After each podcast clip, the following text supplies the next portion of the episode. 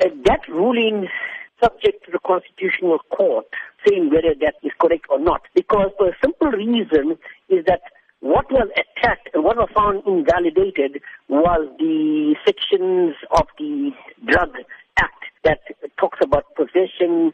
However, I do not believe that that judgment will hold water in the Constitutional Court because you must remember that that invalidation has been suspended for 24 months, giving even enough time within which to remedy that so-called defect that Davis had found.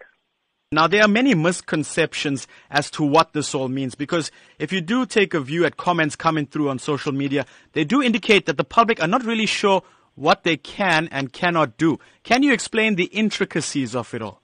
I, am going to say this very clearly, and listeners take notice of this. No, you will not be able to possess dagga or cannabis for possession uh, or possess it for personal use. You won't be able to grow it in your backyard or in your or in your front yard, wherever it is, without any legal implications.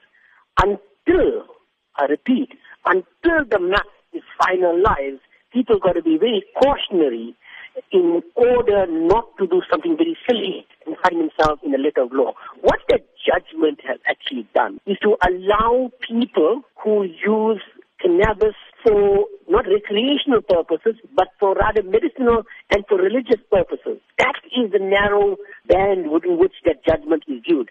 People are looking at this judgment as if it is licensed to go about and, you know, start having a farm in your backyard.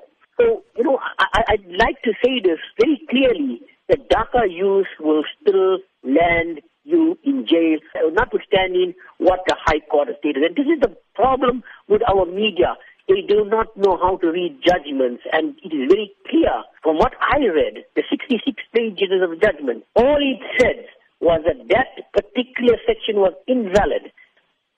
The High Court in Cape Town has given Parliament 24 months to amend sections of the Drug and Drug Trafficking Act. So the wait now begins for cannabis consumers. But do you think this will ever come to fruition?